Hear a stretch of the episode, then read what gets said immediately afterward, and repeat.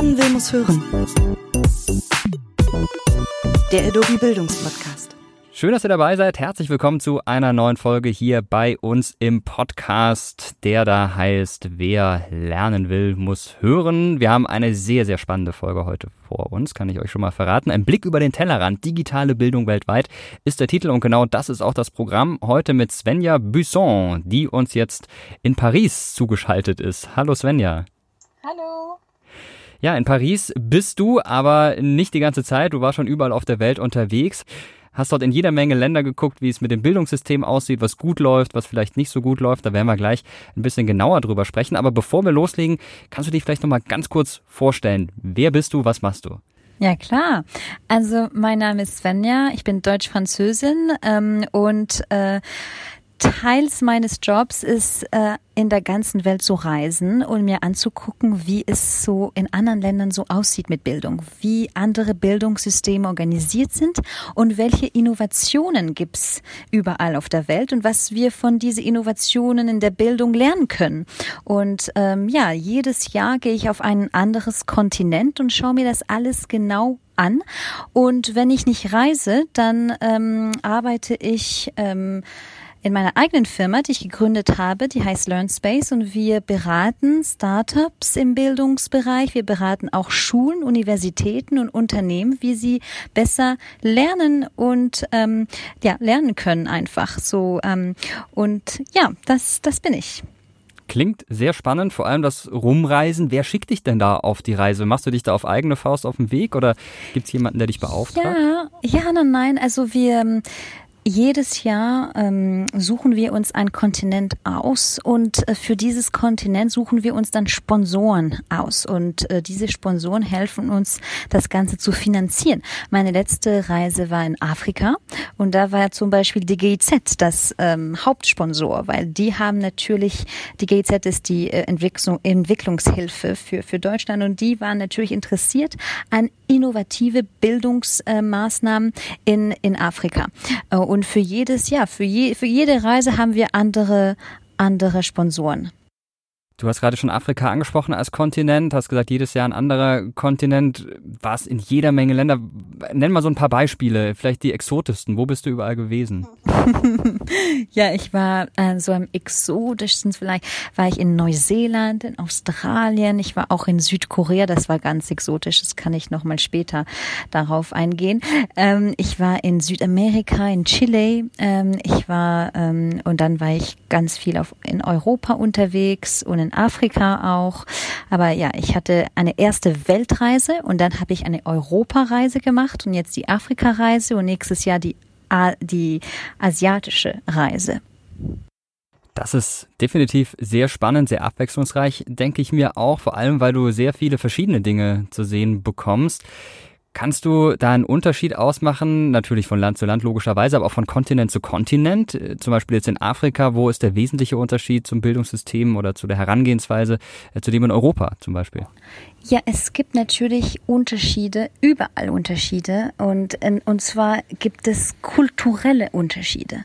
Das heißt, man kann das gar nicht so äh, es ist sehr schwer, das zu vergleichen. Zu sagen, natürlich kann man aus Afrika für ein europäisches äh, Bildungssystem kann aus Afrika äh, Dinge lernen, natürlich, weil sie machen sehr viel aus gar nichts. Sie haben überhaupt kein Internet, sie haben keine äh, große Infrastruktur, aber sie machen trotzdem eine Innovation, die frugal ist. Und die machen mit, mit was sie haben. Und das ist ziemlich innovativ. Aber natürlich sind die Bedingungen so unterschiedlich, dass ich immer vom Kontext spreche. Es gibt ein kulturelles Kontext um die Bildung, es gibt ein historisches Konzept, Kon Kontext und, ähm, und das macht sehr viel aus. Und deshalb ähm, ist das sehr schwer für mich, Ländern zu ähm, wirklich zu vergleichen, ähm, weil sie ganz unterschiedlich sind. Ja. Bei uns in Deutschland ist es ja so, dass es so einen Fächerkanon gibt, der allgemein als Konsens gilt. Deutsch, Mathe, Englisch, dann kommt vielleicht noch Geschichte dazu, Kunst und so weiter und so fort. Das ist schon seit Jahrzehnten so, hat sich wenig dran geändert. Ist es denn in anderen Ländern auch so oder gibt es vielleicht gerade in Europa auch Länder, in denen es völlig andere Schulfächer gibt, die wir hier bei uns gar nicht haben? Also, ist eine gute Frage. Ich glaube, in jedem Land sind Leute nicht also unzufrieden. Also ich meine, nicht zufrieden genug ähm, mit der Art und Weise, wie, die, wie sich die Sachen so entwickeln. Und sehr oft sagen mir die Leute, weißt du, wir sind nicht das innovativste Land, äh, weil so und so und so und das geht nicht, geht nicht äh, schnell genug und so. Also das passiert in jedem Land. Aber äh, es gibt schon in den, Nörd also in den nördlichsten Ländern in Europa äh, ganz viel, ähm, was so passiert. Ich weiß zum Beispiel in Estland, es gibt Schulfächer wie ähm, zum Beispiel Kochen, äh, wie zum Beispiel ähm, Bauarbeit, ähm, wie zum Beispiel Nähen. Äh, das heißt, die Schüler haben drei Stunden pro Woche äh, wirklich eine Aktivität, die auch benotet wird. Man benotet äh, ihre Fähigkeit zu kochen, man benotet ihre Fähigkeit, Dinge zu bauen, aufzubauen. Man benotet ihre Fähigkeit, äh, neue Dinge zu nähen. Ähm, und das finde ich auch interessant, weil alles ist so ähm, man, man, arbeitet nicht nur mit seinem Gehirn, sondern auch mit seinem Körper, mit seinen Händen. Und das finde ich wichtig. Und ähm, in anderen Ländern wie Finnland oder Dänemark spielt die Rolle des sozialen und emotionalen Lernen eine große Rolle. Das heißt, man lernt auch in diesen Ländern, wie man ähm, Empathie zum Beispiel fühlen kann. Und ähm, in Finnland gibt es dazu eine App, äh, die ähm, die Lehrer lieben, die heißt Mightyfire. Und diese App ähm, ermöglicht den, äh, den äh, Lehrern äh, quasi Empathiekurse zu geben. Ähm, und das ist alles äh, sehr aktiv. Das heißt, jeden, jeden Tag ähm, geht der Lehrer auf die App und, ähm, und äh, es werden quasi, die Schüler werden in in Paare ähm, gebracht. Und äh, wenn ich zum Beispiel mit Paul ein Paar bilde, dann muss ich Paul den ganzen Tag lang beobachten, sehen, was so, was er, was er so treibt, wie er sich, ähm, wie er mit anderen ist und so. Und am Ende des Tages muss ich dann ein positives Feedback schreiben auf diese, auf diese App. Ähm, und ich muss ein positives Feedback über Paul schreiben und sagen, was, was seine ganze positiven äh, Ereignissen sind. Und die Lehrer sagten mir, das ist toll, weil seit, seitdem wir das machen, seitdem wir ähm, den Schülern auch lernen, wie wichtig es ist, Empathie äh, für anderen zu fühlen, äh, haben wir eine ganz andere Atmosphäre in der Klasse. Ja, die sind nicht so wie früher. Die Schüler sind viel haben viel mehr Geduld. Man kann einfach viel besser lernen, weil die Schüler wissen, was ihre Stärken sind.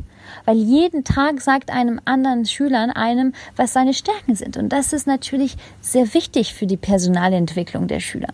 Und das fand ich richtig, richtig toll. Ähm, also ja, in den nördlichen Ländern gibt es wirklich interessante Sachen, äh, von denen man schon lernen kann. Am besten ist sich natürlich immer anzuschauen, was läuft besonders gut in dem jeweiligen Land, was kann man sich da vielleicht abgucken für Deutschland, für Frankreich. Wenn wir da jetzt mal so einen Strich drunter ziehen unter deinen ganzen Reisen, was hast du mitgenommen, das besonders positiv war und bei dem du sagen würdest, das muss man eigentlich überall sofort umsetzen? Welche Konzepte fandest du besonders gut und wo haben die stattgefunden? Also ich würde sagen, was so in Neuseeland, Australien passiert, ist richtig interessant. Ähm, denn dort gibt es ähm, eine komplette Unabhängigkeit der Schulen. Das heißt, jede Schule ist unabhängig, jede Schule kann machen, was sie will und hat ein spezifisches Budget dafür. Ein Budget für digitale Bildung, ein Budget für Pädagogik, ein Budget für Lehrertraining. Sie haben jede Schule hat ihren eigenes Projekt, Schulprojekt.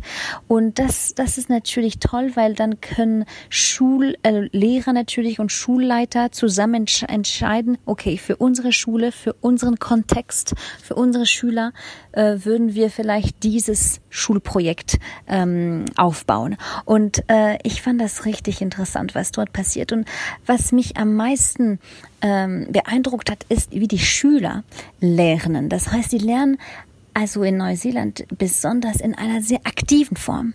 Ich habe kaum kaum Schüler gesehen, die rumsitzen und zuhören und sehr passiv da äh, stehen, sondern wirklich, ich habe nur aktive Lernmethoden gesehen. Das heißt, äh, viel mit Projekten, viel mit Kunst, ähm, wo man wirklich den Schülern fragt, wirklich was zu kreieren, was zu schaffen aus ihrem Lernen und nicht nur da sein und äh, einfach ja Dinge lernen äh, für die Klausur und dann wieder natürlich ähm, vergessen.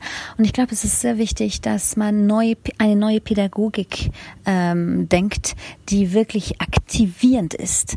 Und das habe ich besonders in, die, in dem Teil der Welt gesehen. Das hat mich sehr, ähm, ich, ich kann vielleicht ein, ein Beispiel nennen. Eine öffentliche Schule in Auckland, aber in einem Teil von Auckland, das äh, ziemlich arm ist. Und diese Schule hat gemeint, ja, wir müssen ein Schulprojekt aufbauen, das komplett unterschiedlich ist, weil unsere Schüler kommen aus einem Maori-Hintergrund. Äh, Maoris sind die ersten Völker, die in Neuseeland angekommen sind. Die sprechen gar kein Englisch, es ist gar nicht ihre Muttersprache. Also ähm, müssten sie für diese Maori-Kinder etwas ganz Neues erfinden. Und sie haben so ein Schulkonzept erfunden, das heißt Learn, Create, Share. In der der Schule muss man halt lernen, das ist ganz klar. Äh, und man muss auch die Basis kennen, man muss schreiben, man muss äh, natürlich lesen können und äh, Mathematik ist auch wichtig. Aber wie man lernt, ist unterschiedlich.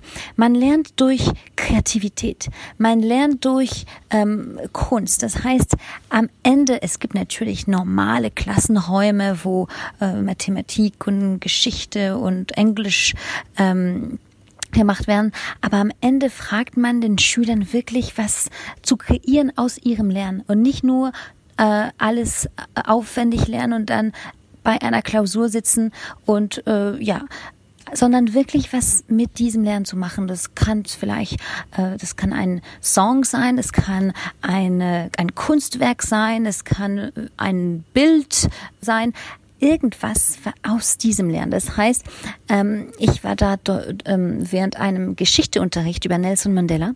Und eine Gruppe wollte, nachdem sie ganz viel über Nelson Mandela und die Apartheid äh, gelernt hatten, eine Gruppe wollte einen Rap-Song schreiben. Und sie, sie liebten Rap und haben gesagt, ja, wir wollen einen Rap-Song schreiben. Und die haben dann während ein, ein Tag haben sie das dann gedacht, was können wir in unserem Rap-Song schreiben? Und es muss auch äh, einen Rhythmus haben. Und dann wollten sie einen Clip daraus machen. Und sie haben dann mit mit so zwei iPads, die in der Schule waren, haben sie so einen Clip äh, draus gemacht. Und das war das war der, der also ihren Werk. Und da darauf haben sie auch eine Note bekommen. Und nicht durch eine Klausur, sondern wirklich, was sie von ihrem Lernen, was sie daraus kreieren könnten. Das fand ich richtig interessant. Und jeden Freitag haben diesen, haben diese Schüler einen Moment, wo sie Blog, einen Blog schreiben. Und sie schreiben ihren Blog und sie schreiben irgendetwas von der Woche, die sie wirklich die sie gelernt haben und die, dass sie wirklich beeindruckt haben. Das kann etwas sein, dass sie im Klassenraum gelernt haben oder zu Hause oder äh, über sich selbst und sie müssen da was schreiben über ihren Lernen. Und, ähm, und dieses Blog ist ein WordPress, also es ist ganz öffentlich und da können natürlich die Eltern darauf schauen und die Großeltern und die Lehrer und so. Und es ist wirklich ein Moment, wo sie sich ja, wo sie sich Zeit nehmen und einfach denken, okay, was habe ich gelernt und was hat mich wirklich beeindruckt und was möchte ich behalten? Und diese Pädagogik hat so viel bewirkt bei diesen Schülern, das sind Grundschülern, ja, hat so viel bewirkt, dass die Noten äh, viel, viel besser waren. Und ähm, jetzt machen sieben Schulen in diesem Kreis äh, von Auckland das dieselbe Pädagogik mit und ähm, haben auch genau das dieselben guten Resultate. Das war ein langer Beispiel, es tut mir leid, aber, aber das, das, ja, das veranschaulicht ein bisschen ein, ein Beispiel, den ich gesehen habe. Ja, ein sehr interessantes Beispiel. Und da würde ich jetzt mal spontan sagen, da müssen doch die Schülerinnen und Schüler besonders glückliche Menschen sein. Ja. Wie hast du das denn wahrgenommen? Sind die einfach besser drauf tatsächlich, weil sie genau das machen, was ihnen Spaß macht? Und vor allem, wie sieht's mit denjenigen aus, die mit der Schule fertig sind? Sind die besser aufs Leben vorbereitet als in anderen Ländern? Ja, ich glaube schon. Und die sind also natürlich sind sie glücklicher. Also ich habe noch nie, und das sage ich wirklich, ich habe sehr, sehr viele Schulen besichtigt, überall auf der Welt. Aber in dieser Schule, wo es alles angefangen hat, dieses Learn, Create, Share, Point England School heißt sie. Und in dieser Schule habe ich noch nie so glückliche Schüler gesehen, ja. Und die kommen morgens an und die rennen zur Schule und das ist kein Klischee, das ist wirklich so. Ich war echt äh, erstaunt. Und es gibt auch eine andere Beziehung zwischen den ähm, äh, zwischen den, Erwachsenen und die Kinder. Das heißt, ich ich sehe, ich habe sie gesehen und sie sie kommen, sie umarmen äh, den Schulleiter und sie umarmen ihren ihre ihre Lehrer und es gibt eine andere Beziehung. Das finde ich auch sehr wichtig, dass man keine so große Distanz. Ich verstehe, dass man schon Distanz braucht, aber keine so große Distanz äh, tut zwischen sich selbst, Lehrer und seine seine Schüler. Und das fand ich auch richtig unglaublich für mich. Ich habe meistens in Frankreich meine Schulzeit verbracht und natürlich wäre das in Frankreich unmöglich, seinen Schulleiter zu umarmen, ja. Aber dort war das naturell. Das war einfach so. Ich, ich treffe den in den, in den Flur und ich umarme ihn. Das ist normal. Äh, und, und das fand ich auch ganz, ganz interessant, ja. Jetzt ist natürlich auch ganz interessant, wie können wir denn daraus etwas lernen für unser Bildungssystem, gerade speziell für das deutsche Bildungssystem? Es ist ja eine Sache, über die viel diskutiert wird, auch hier im Podcast, viel wird gemeckert, manches wird vielleicht auch gelobt. Wenn du jetzt mal alles zusammenpackst, was du auf deinen vielen Reisen erlebt hast, was würdest du den deutschen Kultusministern empfehlen? Was sollten sie unbedingt umsetzen? Was sollten sie lernen? Das ist eine komplizierte Frage, weil natürlich ist jedes Land unterschiedlich, hat ein unterschiedliches auch politisches System. Und in Deutschland ist alles ähm, dezentralisiert. Und ich finde, die, die Dezentralisierung ist auch eine Stärke. Weil in Frankreich zum Beispiel ist alles so zentralisiert. Da kannst du überhaupt nichts machen. Die Schulen haben überhaupt keine Kraft, irgendetwas zu ändern. Die müssen immer zum Ministerium in Paris gehen um zu fragen, ob sie das dürfen. Und das geht auch nicht. Also ich finde, Dezentralisierung ist sehr wichtig. Und ähm, Dezentralisierung ermöglicht auch ähm, viel mehr Innovation. Ich glaube, was wirklich wichtig ist, ist das Trainieren der Lehrer, äh, Lehrerfortbildung. Ohne fortgebildete Lehrer kann gar nichts passieren, kann, kann, können keine Innovation passieren. Und ähm, das ist schon mal das erste Ding. Natürlich spielt auch eine Rolle ähm, in der ja in der Pädagogik. Also in Deutschland ist die Pädagogik schon sehr gut. Ja, also ich habe da in Deutschland auch sehr viele Schulen besichtigt und ich kann euch sagen, dass es in anderen Ländern, zum Beispiel Südkorea, China, so äh, Ostasien ist das überhaupt nicht so, ja. In Deutschland ist das schon viel aktiver. Ich habe schon sehr, sehr viele interessante Sachen gesehen. Ähm, und äh, in, in anderen Ländern ist das nur frontal nur frontal. Und das geht auch nicht. Aber ich, ich glaube, es ist sehr, sehr wichtig, Dinge zu, ähm, zu, zu bewirken durch aktive Pädagogik, durch innovative Pädagogik. Und das heißt, dass der Lehrer auch eine andere Postur einnehmen soll. Ja, eine, ein, es muss, es muss sich ändern. Das Lehrer kann nicht nur frontal dastehen als der Wisser, äh, sondern auch ähm, mehr, ähm, ja, mehr mit den Schülern mitlernen, ja, und so wie ein Coach werden. Also das heißt, die, die, die, ja, die Rolle des Lehrers ändert sich. Das ist spannend, dass du sagst, dass dieser Zentralismus, den es in Frankreich gibt, aus deiner Sicht gar nicht so gut ist, denn in Deutschland wird ja immer wieder diskutiert, man muss alles zentraler machen, Föderalismus bringt nichts im Bildungssystem, aber da sind deine Erfahrungen ja anders. Jetzt hast du über den Lehrer gesprochen, die wichtige Rolle des Lehrers, hast vorhin über Neuseeland auch was erzählt, dass die Schüler da zum Teil ihren Schulleiter oder Lehrer umarmen. Hast du in einem Land mitbekommen, wie dort der ideale Lehrertypus aussieht? Gibt es ein Land, bei dem du sagst, daran sollten sich alle deutschen Lehrer orientieren? Nein, aber ich habe trotzdem in, an, in manchen Ländern gesehen, wie sich Lehrer zusammenbringen und eine richtige Community bilden. Und das fand ich sehr spannend. Zum Beispiel in Australien oder in den USA gibt es riesige Lehrer-Communities, die sich online zusammenfinden. Das hilft, weil wenn man als Lehrer was neu probieren möchte oder innovativer sein möchte, dann ist das auch sehr nützlich, andere Lehrer zu finden, die das auch machen und die, die, die einem auch helfen können. In Südkorea, bin sehr, sehr kritisch, aber was sie gut machen ist, dass sie angefangen haben, so ein riesiges koreaweites Netzwerk aufgebaut haben für Lehrer, die Flipped Classroom machen wollen. Das heißt, äh, äh, dass sie, dass sie ihren Klassenraum umwandeln, damit die Schüler zu Hause die Theorie lernen und dann, wenn sie im Klassenraum kommen, wirklich nur ähm, kollaborativ lernen und über die Theorie diskutieren mit dem Lehrer und so weiter und so weiter.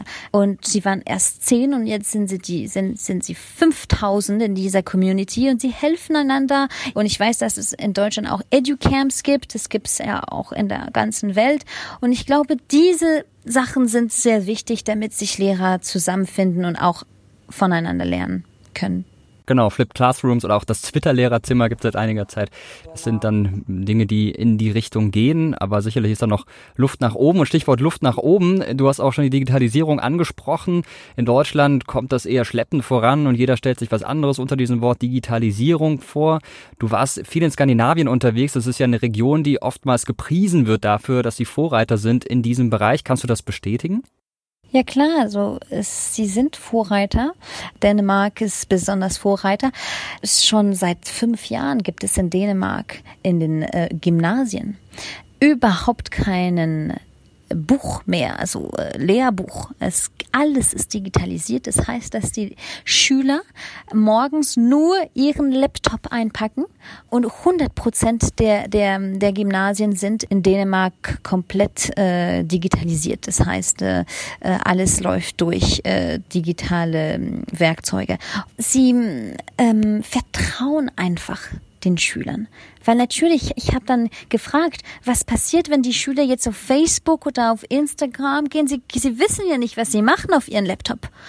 Und es gibt so ein großes Vertrauen. Und viele Lehrer haben mir gesagt, ich weiß auch nicht, was passiert. Aber es ist, es ist auch so, dass ich besser sein muss, als was auf, auf, auf dem Laptop passiert.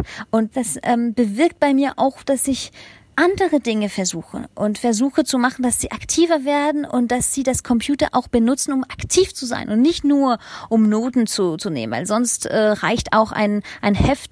Aber mit diesem Computer soll, sollte man kreativ umgehen.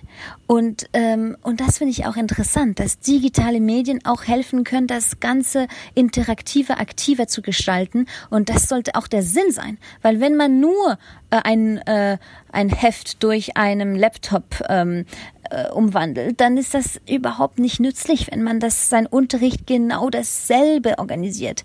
Aber natürlich äh, sind Lehrer immer noch unzufrieden mit ähm, mit dem Curriculum und das ganze Programm, das viel zu heftig ist und äh, es ist sehr schwer, ein aktives Unterricht zu gestalten, wenn man so viel, ähm, so viele Sachen zu, zu, zu lernen hat in einem, in einem Schuljahr. Und das ist natürlich die große Unzufriedenheit von den dänischen, dänischen Lehrern, die sagen, wir können leider kein, nicht genug Projekte machen, nicht genug kreativ sein, weil wir müssen so viel lernen und ähm, wir müssen ja unsere, unsere Schüler auf dem Abitur vorbereiten und das, ähm, das ist schon heftig.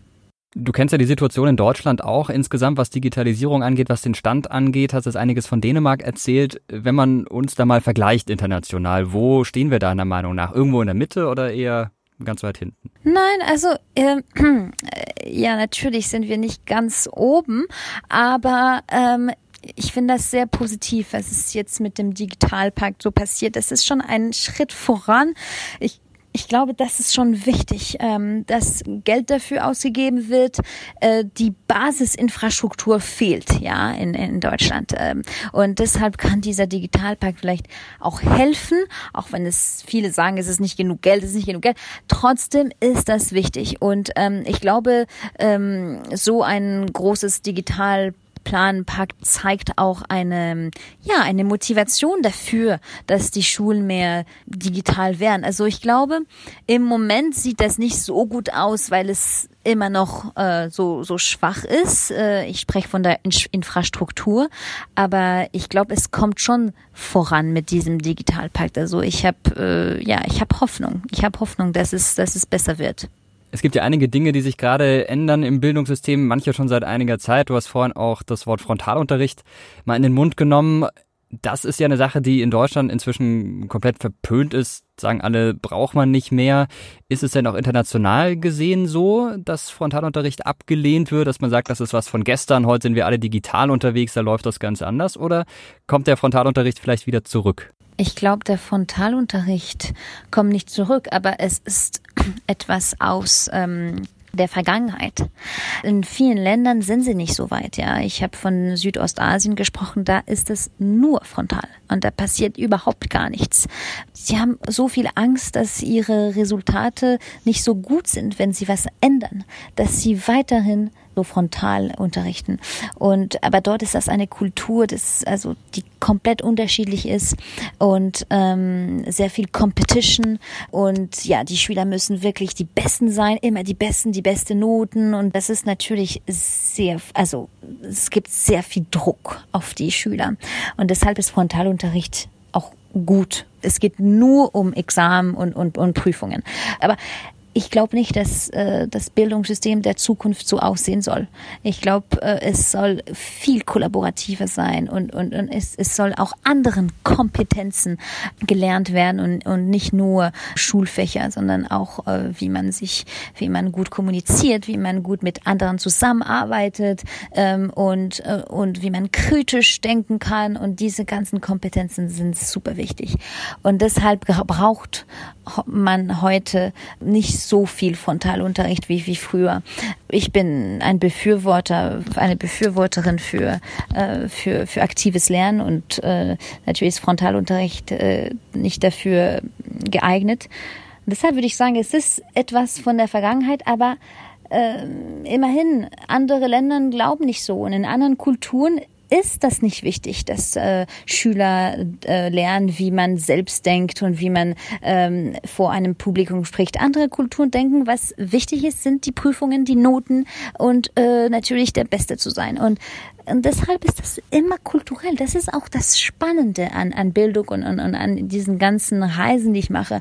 Ähm, von einem Kontinent zum anderen sagen die Leute ganz unterschiedliche Dinge von was Bildung bedeutet und was es bedeuten soll. Und das, das ist spannend. Aber meiner Meinung nach sollte Bildung äh, wirklich nicht nur über äh, Noten und sein und äh, Competition und, und so, sondern wirklich die Schüler, den Schülern lernen, wie sie, wie sie leben können und wie sie am besten leben können in dieser Welt, die sich sehr schnell umwandelt und wie sie auch einen Impact haben können auf, auf dieser Welt. Und, ähm, und dafür braucht man, ja, braucht man ein ganz unterschiedliches Unterricht, meiner Meinung nach sagt Svenja Busson, Gründerin und Expertin für digitale Bildung weltweit, auch als Autorin unterwegs. Svenja, zum Abschluss würde ich ganz gerne es noch so machen, dass ich dir so ein paar Begriffe hinknalle und du sagst mir einfach, was dir spontan dazu einfällt, natürlich auch mit der Erfahrung aus deinen vielen Reisen.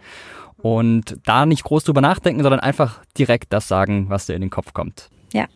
Das erste Wort wäre Lehrer. Superheroes.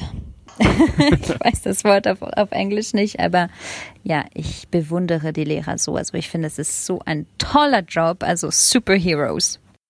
Ja, freuen sich alle Lehrer, die gerade zuhören und fühlen sich geschmeichelt. Das nächste sind gleich äh, mehrere Wörter. Bildung in zehn Jahren. Partizipativ. Das heißt? Das heißt aktiv, das heißt ähm, mitgestalten, ähm, vielleicht ist das kein Wort auf Deutsch, es tut mir leid, aber das heißt quasi, dass man Bildung quasi wirklich äh, zusammengestalten soll. Also und dass alle teilnehmen. Ja, also ich würde sagen, so aktiv teilnehmen. Okay. Nächstes Wort, Föderalismus. Eine Chance.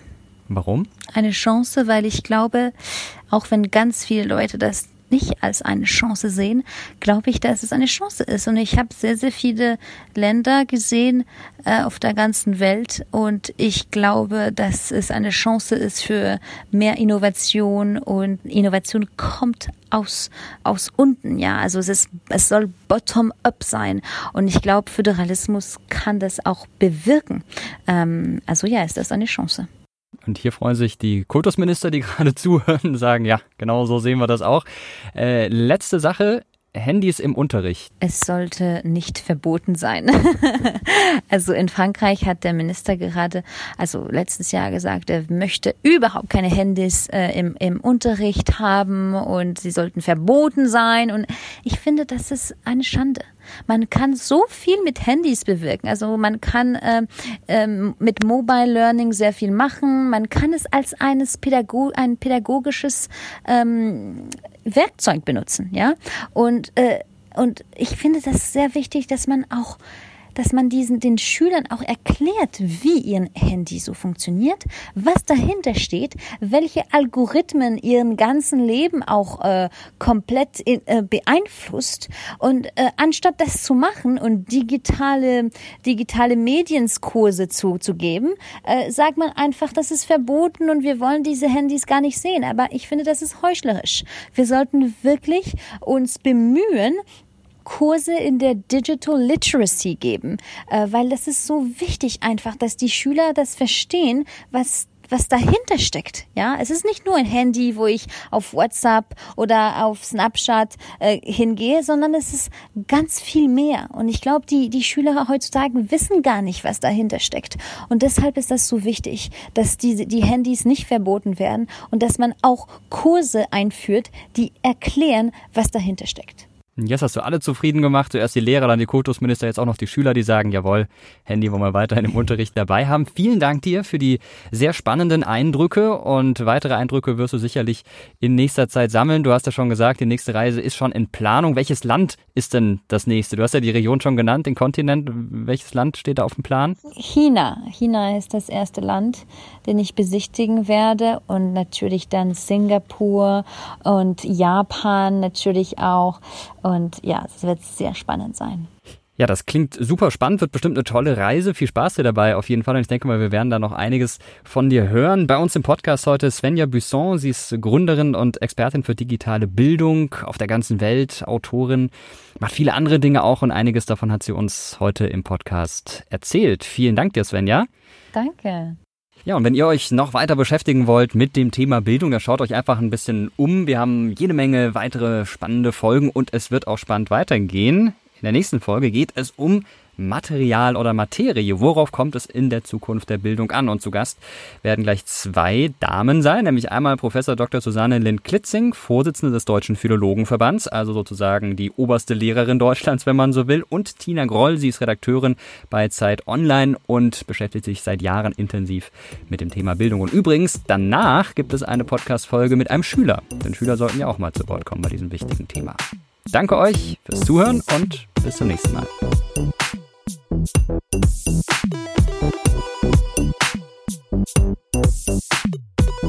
Wer lernen will, muss hören. Der Adobe Bildungspodcast.